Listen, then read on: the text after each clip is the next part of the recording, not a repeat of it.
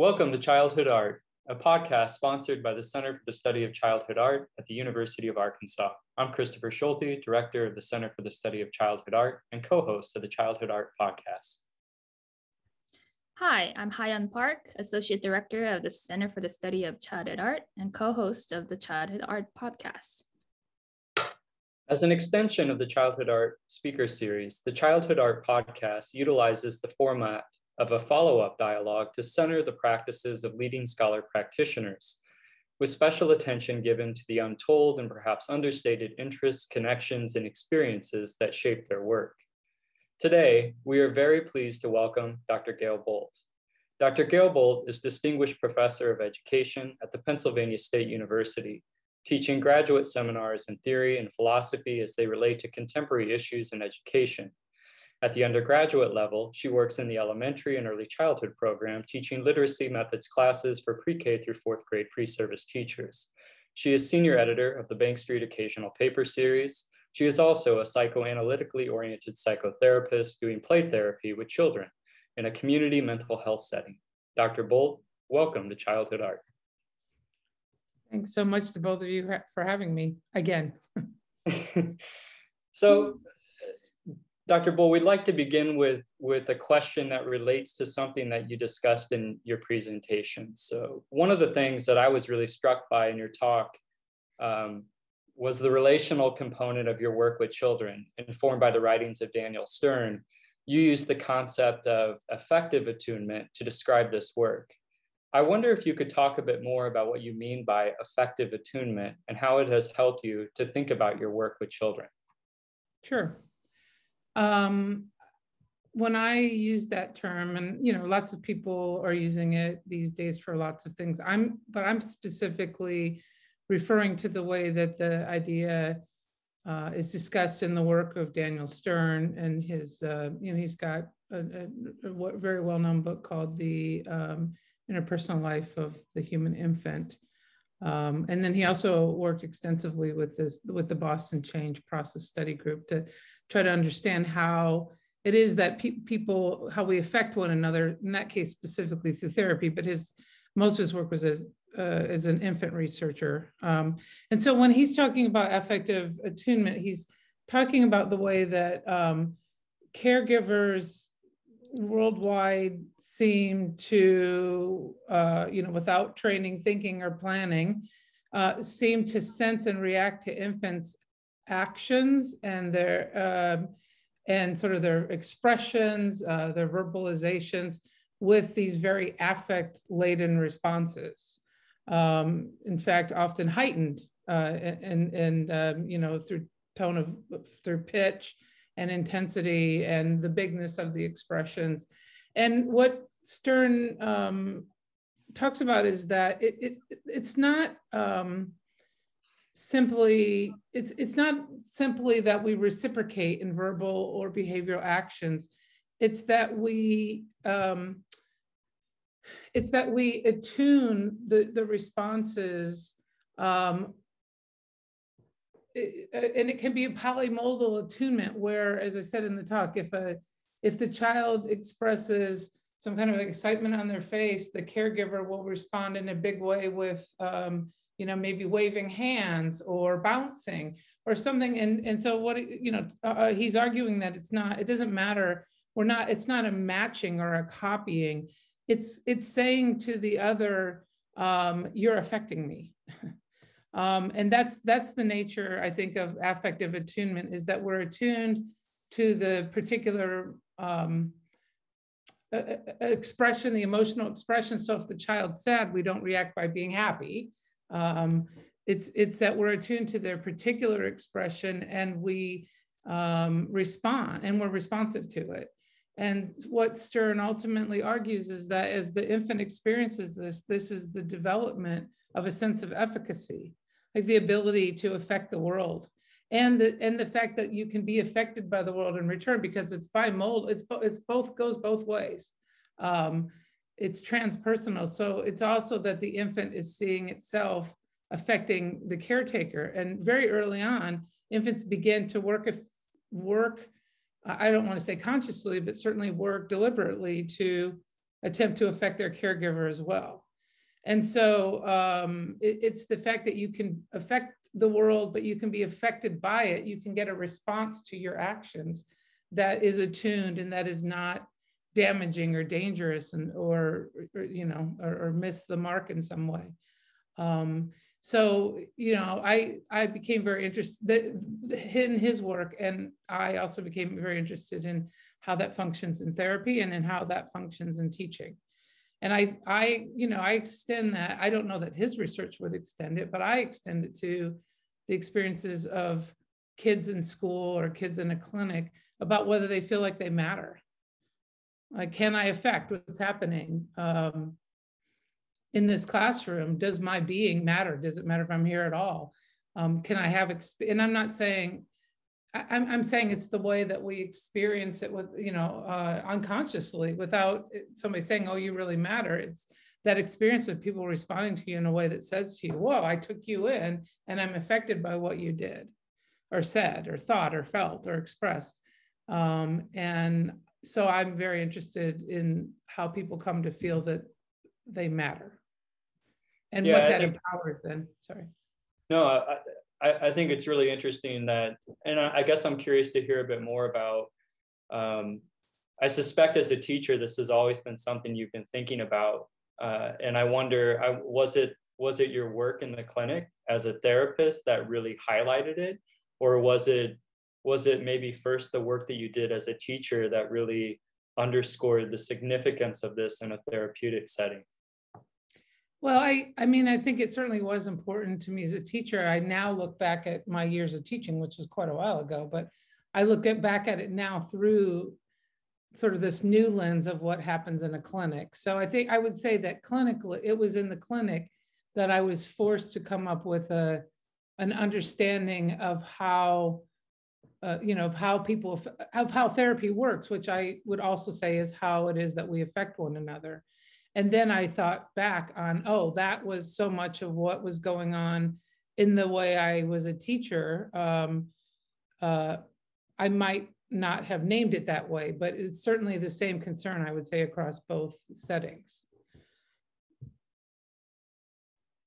Uh, I could, I don't know. Did you want me to say more about like how that looks in the classroom or? Yeah, well, my next, my next question was really about like, I mean, those are, they're radically different settings, right? I mean, just mm-hmm. in general, but I mean, I suspect that that's a practice and a kind of lived set of relations that are, are quite differently felt and sort of experienced. And so I want, yeah, I wonder if you could talk just a little bit more about, you know, how you live with those things in maybe very different ways as a result of them being in a clinic or maybe in the classroom.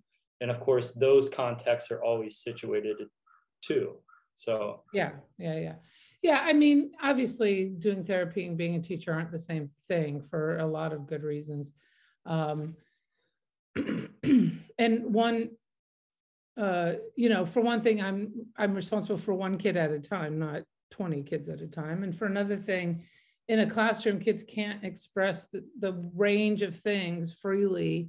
You know, you just can't have that going on in a classroom the way that you can clinically, where you've, you know, where you've got one in the clinic. I may have a kid who's running pretty wild, and you can't have that in a classroom. And so, and then also, I think more importantly, it's um, if if as a teacher you have a particular sets of goal for a particular content to be learned. Um, I know my, my supervisor would always say, oh, you're being too, early on, my teacher, my supervisor would say, oh, you're thinking like a teacher, not like a therapist, meaning that I was too concerned with being didactic, with trying to teach the child something. Um, so, you know, so they're different. But at the same time, I would say, for me as a teacher, as well as clinically, well, as a teacher, I was very early on, I became much more interested in the children's experiences of learning and what it was that those experiences enabled for them. I was really affected from my, from my teacher education program. I was really affected by a study that Jean Anion did back in the eighties or something, where she looked at three schools um, that all had the same curriculum, but the main difference was pretty dramatic social class differences, and how it was that the teachers uh, communicated to the kids who they were in relationship to curriculum, and then how that affected the kids' um, understanding of who and what they could be and do in relation to learning and um, curricular, pardon me, curricular materials. Um, and essentially the differences she found was like, did you feel like you, like the curriculum owned you and you either had to, um, you just had to produce the right answers and you could fail or succeed in relation to the curriculum? Or did you feel more like you either owned the curriculum or had some kind of partnership with the curriculum where you were creating, you were able to create and use it? So there's this idea of usability that's really important therapeutically. Are you usable to your clients um, as a, as a therapist? Are you, you, can they use you for the things that they need you to use you for? And as a teacher, I really, from very early on, was, was committed to the idea that the children should be able to use curriculum and use me in a way that they experience themselves as powerful learners who could ask and answer their own questions in the world, who could do things in the world. So from very early on, as soon as I learned how to do it, it took me a while to figure out how to do it.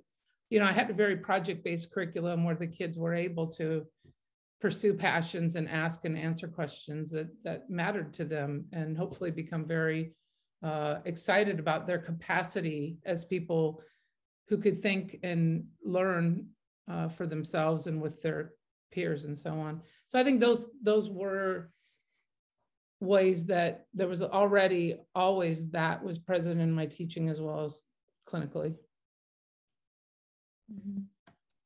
Yeah, I I just have one more follow-up and then and then I want to make sure we get to this next question. But I think it's I, um I know we have a lot of uh, teachers who listen to the podcast and and tune into the speaker series.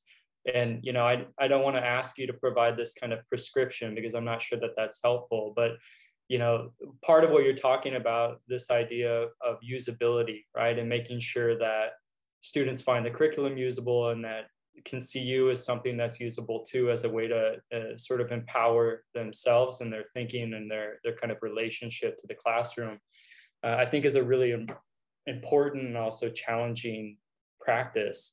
And I wonder, like, if you can maybe speak to some of the uh, qualities of doing that work in the classroom that you that were hard to figure out how to do, but maybe important to enabling that.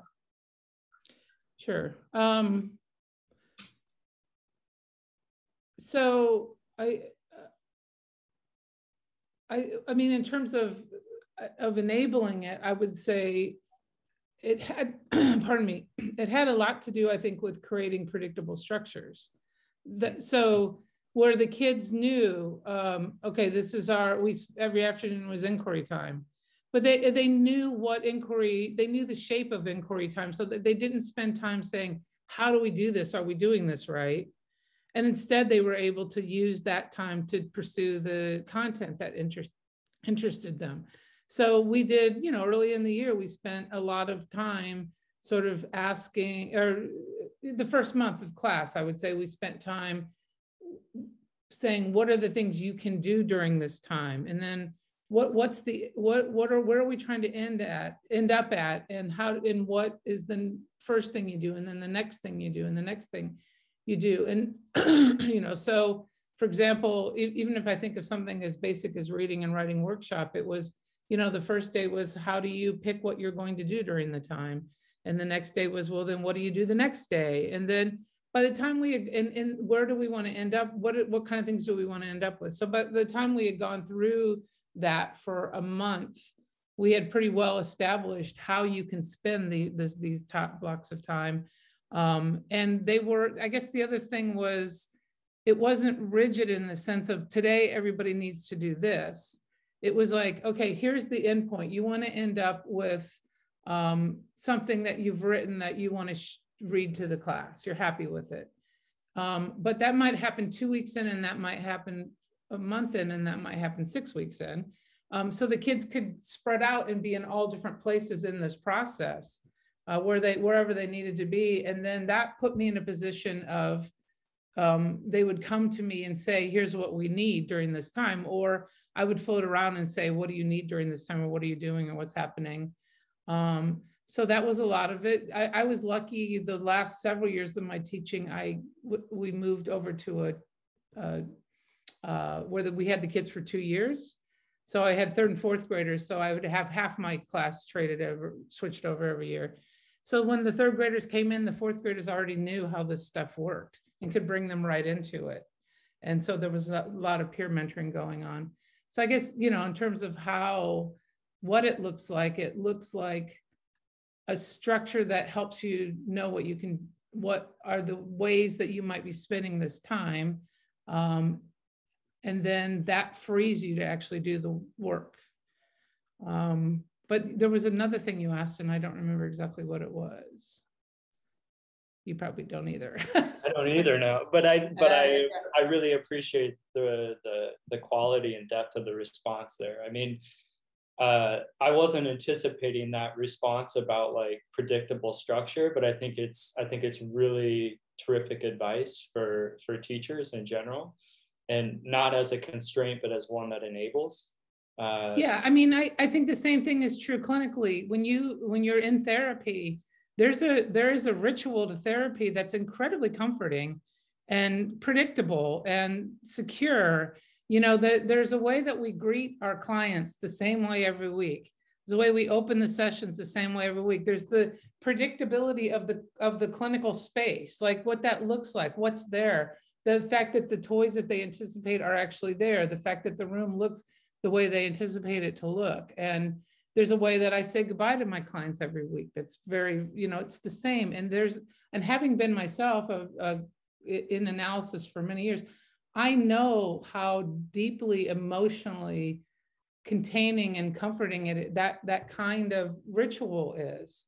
And it's a ritual that's unique to between each client and the therapist. So that also says, you know, I, there's, you have a, a particular reality that is in our relationship to me, and I have that to you. It's a thing that we share. Those, you know, it's probably no different than your family rituals, or your kids want the same thing every year on the holidays, right? Or they, or the same food, or the the the, the beauty of ritual, and then how that opens up space for difference. And I, that's the other thing I remembered I was going to say was it's is that dif difference in the relationship in these it, difference is important too. Because not only difference fuels the excitement of what we're doing in that peer in that space, right? It's the new, there's newness and and there's discovery and there's possibility, potential, um, and there's also a difference in the sense of like we don't always get along. It's not this is not a theory of parents and and their their children are perfectly attuned all the time either.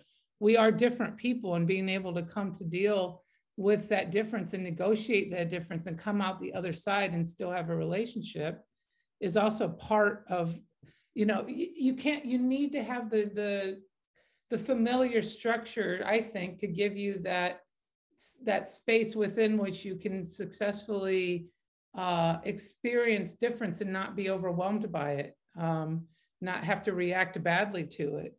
So, um, and, and then the more, and, you know, in the therapeutic Uh, perspective, the more we're able to experience and take in and work with difference, the the broader our ability to be in the world becomes.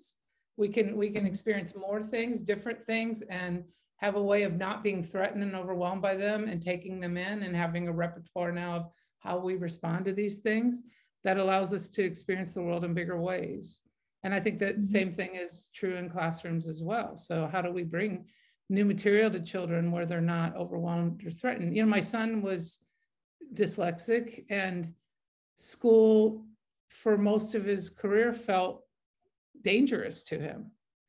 So every time a teacher wanted to promote, pr introduce newness, it had to go through this cycle of, is this newness going to once again hurt me? Mm-hmm.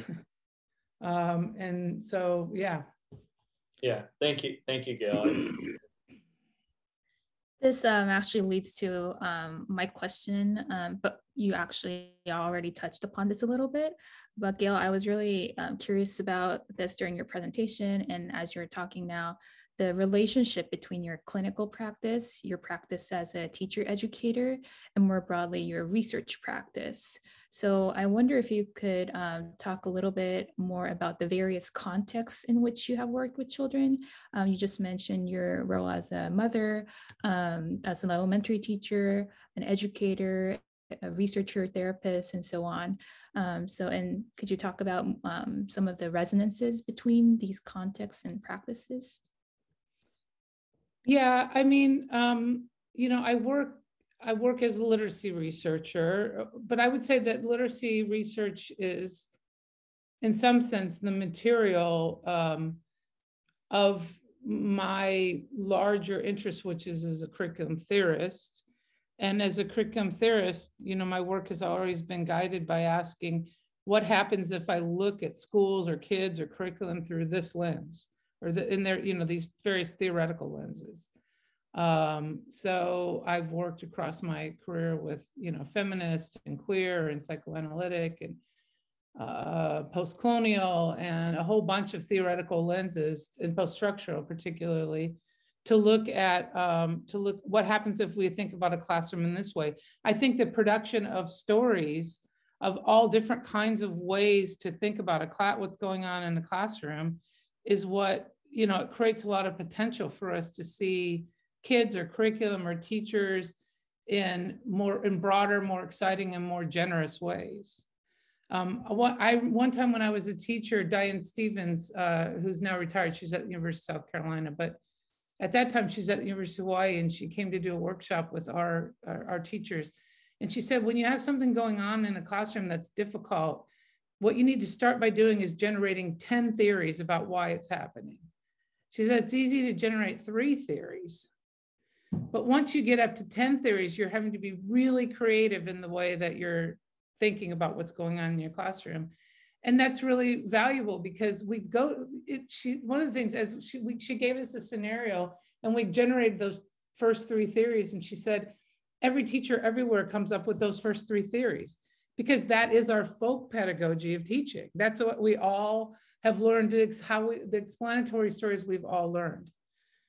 But the creativity and the flexibility start when you get to theory, you know, eight, nine, and ten or whatever. So, um, So that's what I try to do for my research as well, is I try to generate as many productive ways of thinking about what's happening as possible, right? So that we can, we can be more generous and creative in the ways that we think about classrooms. And I'm particularly, the generosity part is particularly important to me because I know that it's the same kids who get the same bad stories told about them over and over again. So, you know, related to race, related to uh social class, related to lingu linguistics, related to all kinds of things, the same kids get the same bad stories told about their, you know, how about how unruly or uh, dangerous or, you know, uh, lazy or whatever it is they are, um, and the stories never implicate the teachers, the school, the curriculum, the practices. Um, so I think in the last,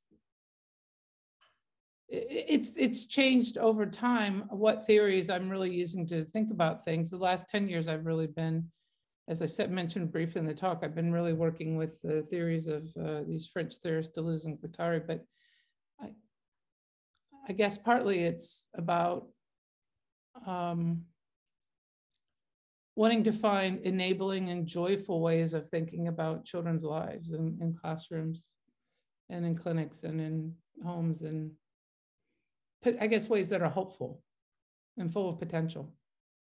Mm-hmm. Yeah, I think that's really important. We don't necessarily think about theory as generous or creative sometimes.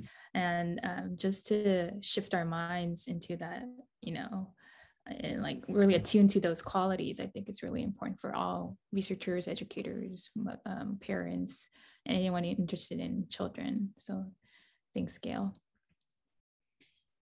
As a, as a follow-up, Gail, I, I wonder, um, there, you know, one of the things that, that I find really interesting about your work. And I'm curious when in your career this became something that was really um, accentuated, was the extent to which, uh, you know, the experiences and the lives of, of young people you're working with, where your attention to how they're being harmed uh, became a process of kind of looking at your own complicity or the complicity of, the, of schooling, of the structures around them, as opposed to that kind of like tendency to sort of pile on or blame the child. I'm curious, like when in, when in your career you were, you know, you're maybe first aware of like the, the necessity to ask larger questions about what's happening in those moments. I, I think that was all, I, I think that was always the case. I don't think there was ever a time when that wasn't. I when I applied for my teacher education program, I, you know, I said I wanted to understand how how schools can. At that point, I was mostly experience, uh, concerned with the experiences of girls in schools. This was in the late eighties, early nineties, um, and so you know, I was mostly interested in kind of a feminist perspective on schooling. And Um, but my original application to schooling was to, to my teacher education program was wanting to understand how schools able and enabled or um, or made um, made girls less able uh, to be powerful uh, learners or to be subjects of of sexist, you know, attacks or abuse. I had. Before I came to teacher education, I had worked at one point in a clinic for um, women who had were being domestically abused. Um, I had worked for a couple years in California in a, a program that was uh, organized to keep children out of jail.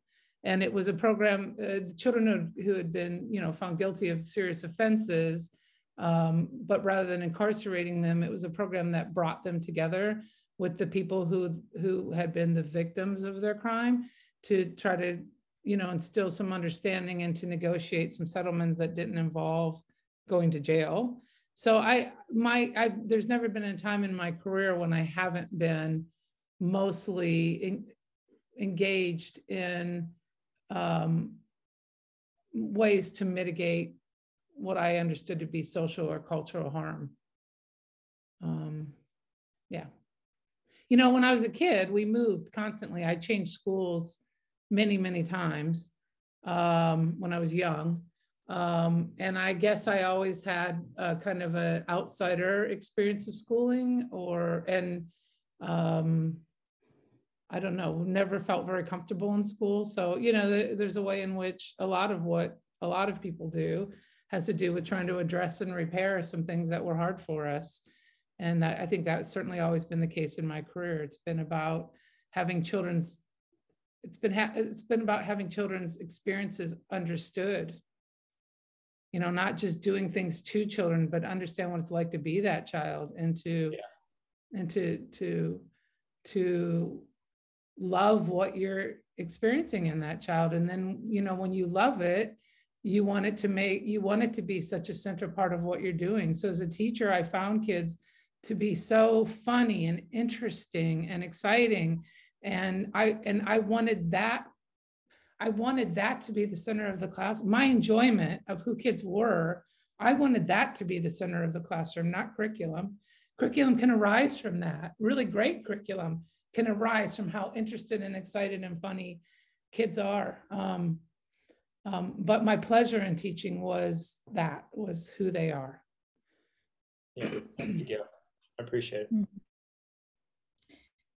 Um, Gail, I find it interesting that in your interaction with children and your practice involved both physical and conceptual materials, uh, mm-hmm. from paint, sand to sound and words, um, affecting the rhythmic ways of being together as you described.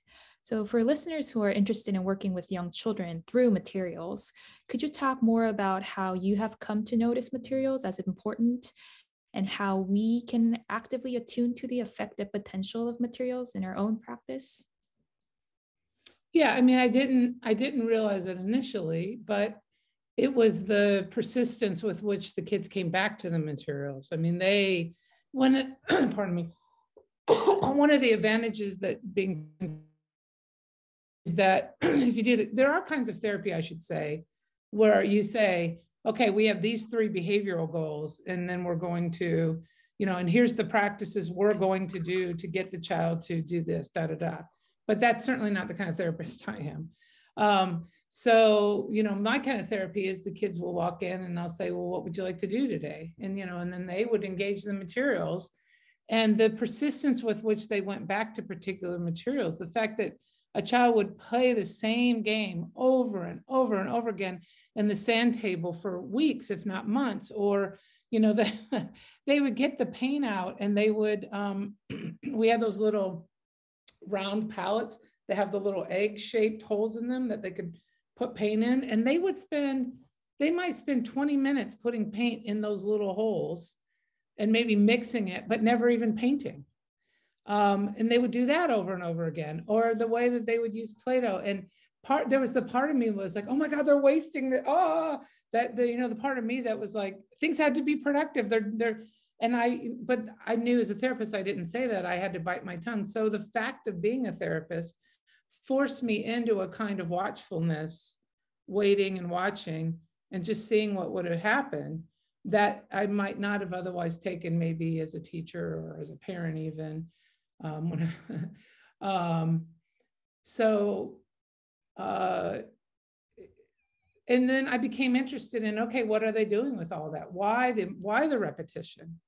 Or also like with sound, like what was the point of the amount of time that we spent of kids just chanting the alphabet in funny voices?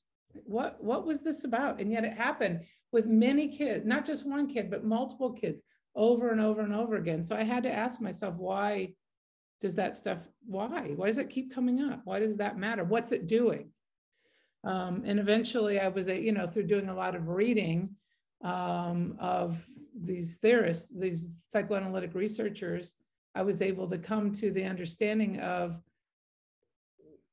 it has to do with what it produces between you, the two of you in the room, in the way that I responded to what the kids were doing, but also what it produced, what the, what the materiality of the material produces for you, the way sand feels, or the way paint or Play-Doh feel, and what the way you lose yourself in it, or the way you can be destructive with it, or or the way that you can throw it around, any any of that, it produces an experience of what's possible that I've come to understand really matters.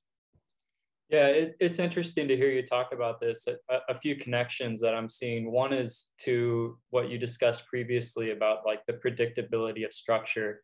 I mean, there's, it seems like there's great potential. And, and I would say as an art educator, I, I think this too, that, you know, having materials linger in spaces mm-hmm. for long periods of time, right? So one of our colleagues during the speaker series asked about time, mm-hmm. the importance of time to some of these practices. And I think materials are a central part of that.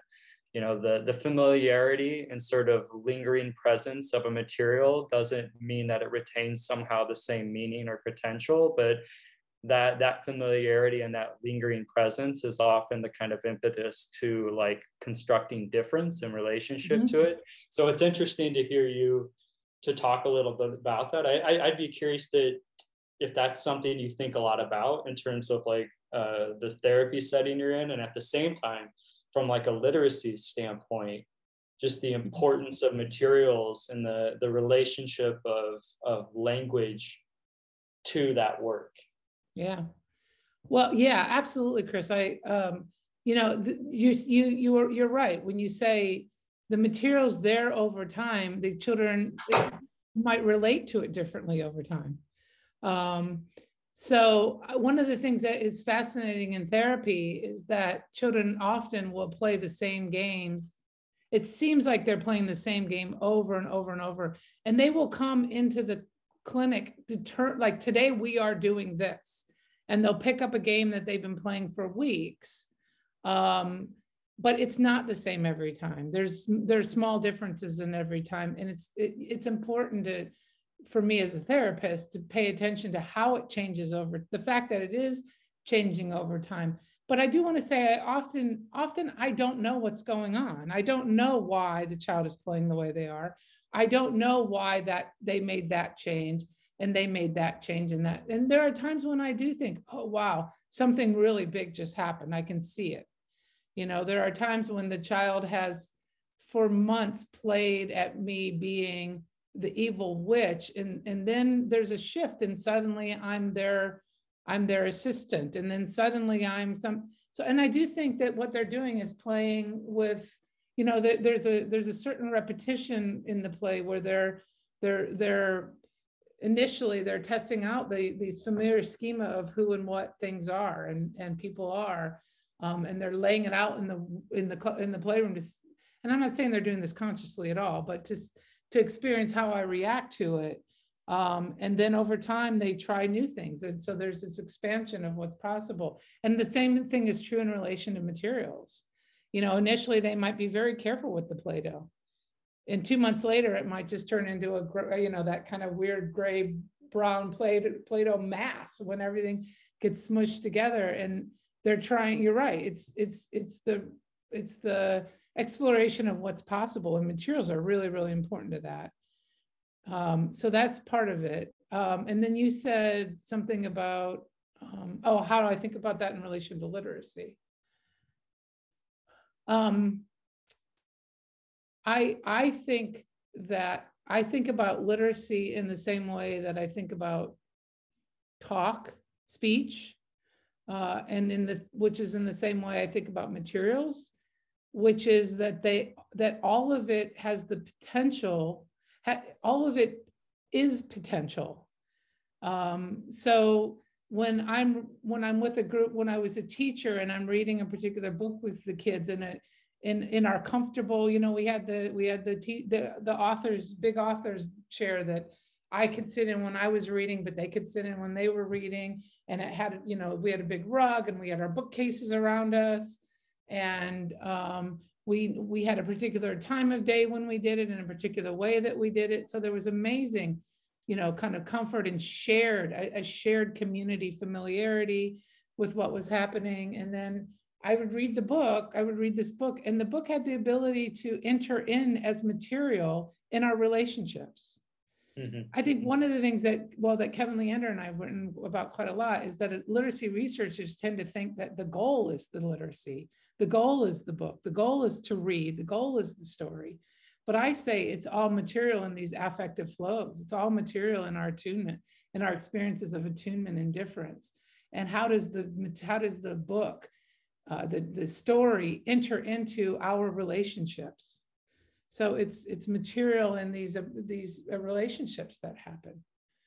Um, yeah, and I, I yeah I really appreciate uh, the way that you're you're talking about that, Gail, because I think it, there's obviously, in terms of thinking about children's art making, it's it's a similar set of considerations, right? And there's uh, in terms of the goal isn't necessarily what's made, but you know it's it's the the com complex processes.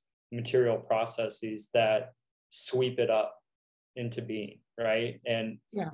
It may end up there, but it certainly doesn't stop there, right? It continues and gets swept up again into a different sort of assemblage of of, of relationships and and uh, material consideration. So it's really, yeah, it's interesting to hear you talk about literacy in a similar way.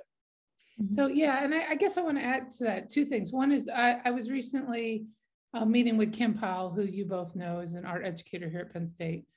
Um, and this uh, past semester, she taught a class in the College of Ed called The Creative Child, which was different than teaching an art methods class.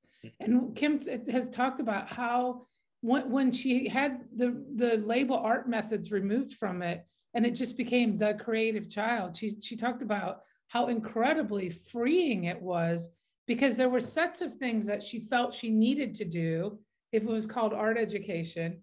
But if it was just called The Creative Child, she felt free from that set of constraints to, you know, to explore what it, that could mean, what it could mean to, to have or be or be with a creative child uh, or, or to be one. Um, so that was, you know, the, partly we get caught up in our uh, sense of constraints about what we are supposed to do as with these labels, art educator, art literacy educator. So that's one thing. But I think the other thing is, I'm not saying that learning how to use a brush or learning how to mix paint or learning how to read or learning how to think about what's going on in text. I'm not saying those things don't matter or they shouldn't happen. I, I, I think they absolutely, you know, providing that kind of information as a teacher, that kind of mentoring and modeling, it helps children. It can help. It has the potential to help children get caught up in their own, in that movement of desire and be able to do things that they want to do. Mm-hmm. You know, we all are grateful, I think, to the great teachers that we've had who have helped us to articulate things and know how to do things and think about things in ways that allow us to take ourselves further. So, you know, the question for me is always about whether the ways that the things that we're offering to people enable, I, this, I'm taking this from Leon Moser, who was a close collaborator with Deleuze and Guattari. She talked about learning in classrooms as being based in desire. And what she meant was the ways that curriculum does or does not fuel our, our, our ability to go out into the world in, in bigger and bolder and more impassioned ways. And certainly the material of curriculum can do that and does do that. Not always, but I mean, it can be, so the same curriculum can be aggressive and oppressive, or it can be incredibly empowering.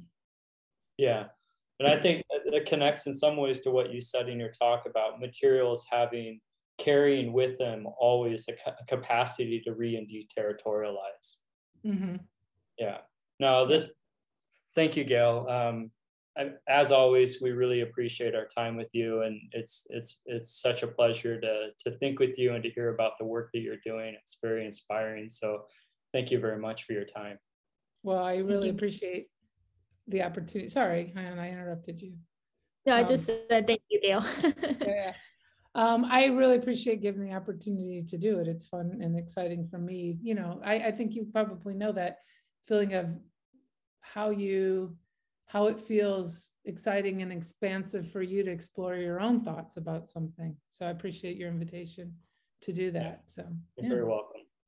Right. Next time on Childhood Art, we sit down with Doctor Hannah Dyer of Brock University in Canada. Until then, visit our webpage for additional updates and news at w w w dot center for the study of childhood art dot com. Thank you.